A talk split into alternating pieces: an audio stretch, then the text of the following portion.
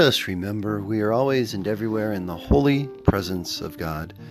Hello, this is Rick, and welcome to the Presence Podcast. It's episode number 308. Coming to you tonight.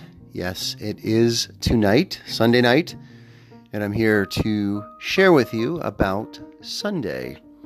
That's right, not tomorrow during my second period class, but tonight. I was able to wrap things up a little bit earlier, and I'm staying up a little bit later.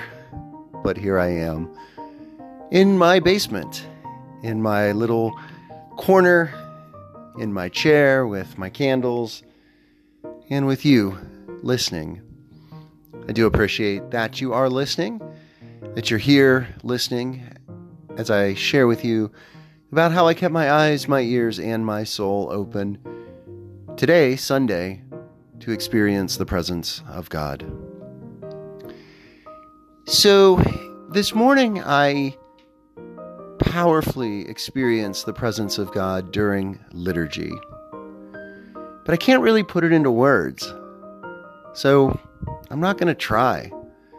It was something similar to what I shared with shared uh, a couple weeks ago, 3 4 weeks ago about floating in the love of God, and it felt that way again. And all I can say was that it was just moments of pure gratitude, pure joy, pure sense of being present with those around me and with Christ within me. For it was soon after I received the Eucharist.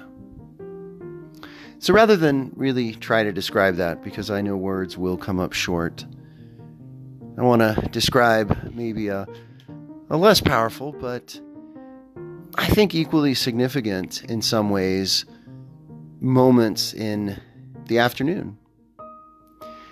And even though these aren't profound experiences that maybe border on the mystical, perhaps, like I was experiencing during liturgy, I think for me, the, the most important part of this discipline, and by that I mean the discipline of paying attention to where and how and when I experience the presence of God, is being able to do that in, in the mundane, in my day to day, in those moments that seem less than significant.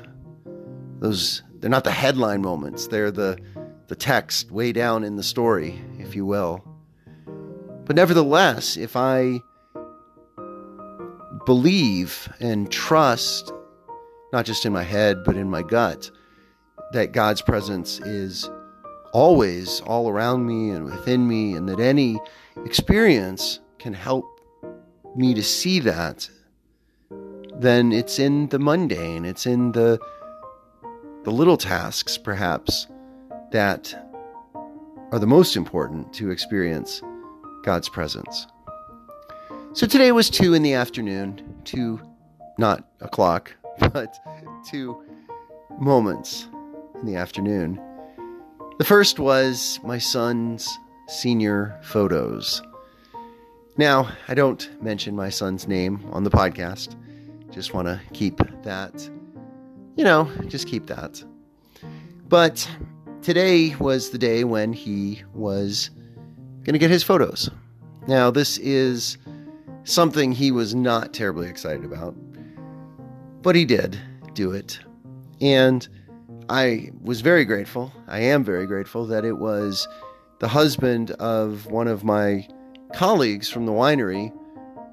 Her husband is a professional photographer. He does these types of photos, and this is what he does. And it showed, it really did, in the way that he was framing shots, his eye for backgrounds, and just the way he was having my son pose and stand. And um, I'm grateful that he has those skills that he was able to um, to offer at a reduced rate, a generous reduced rate. Now, the God presence moment was multi layered. I think part of it was my gratitude for my colleague and her husband, she was there too. And also just the milestone of my son senior pictures. You know, I remember when I was taking pictures of him when he was a little baby. I still have those, of course, and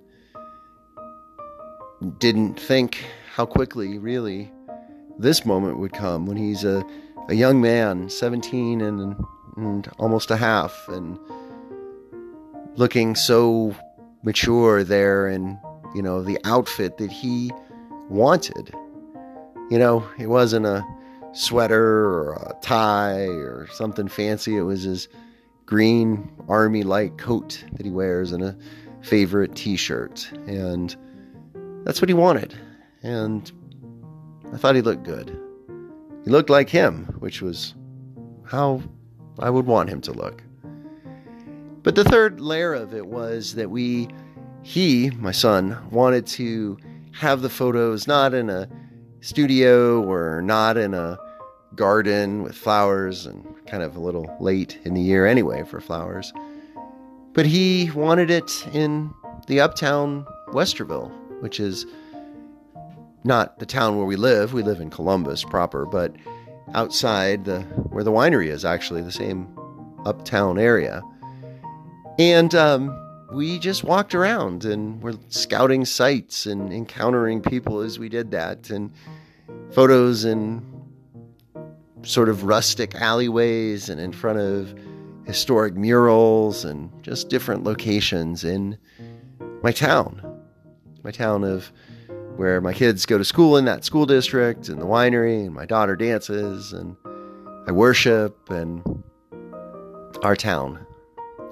It was neat to see with different eyes today, to discover places I hadn't seen. And that was kind of neat to do. So then, after we wrapped that up, I went with both my son and my daughter to our public library I've talked numerous times about the library and just how special it is.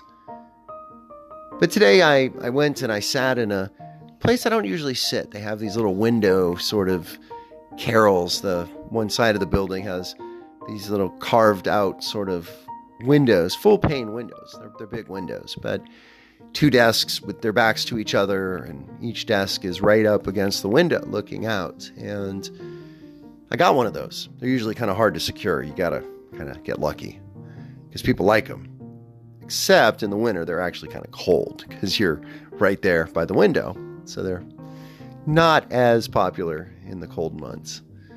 But I got one today and I sat there for 90 minutes or so until the library closed, doing my work, getting ready for school tomorrow, grading tests, and just getting organized and looking out the window and just being grateful that I could be there.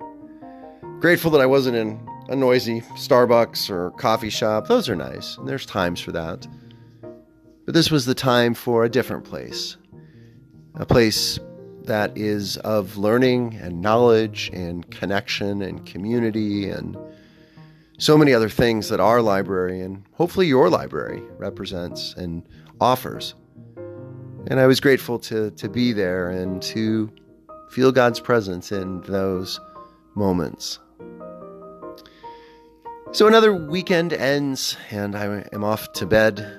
This day that was 25 hours as the clock shifted at 2 in the morning to 1 in the morning.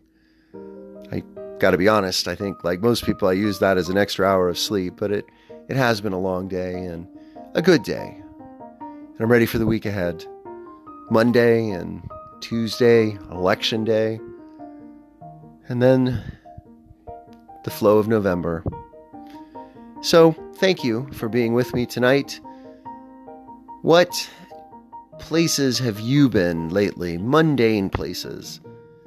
Mundane, day to day things that you've done that with your eyes, your ears, and your soul open, you were able to experience the presence of God in those times and places and activities.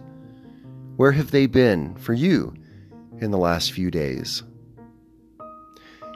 As always, thank you for listening. Blessings and peace.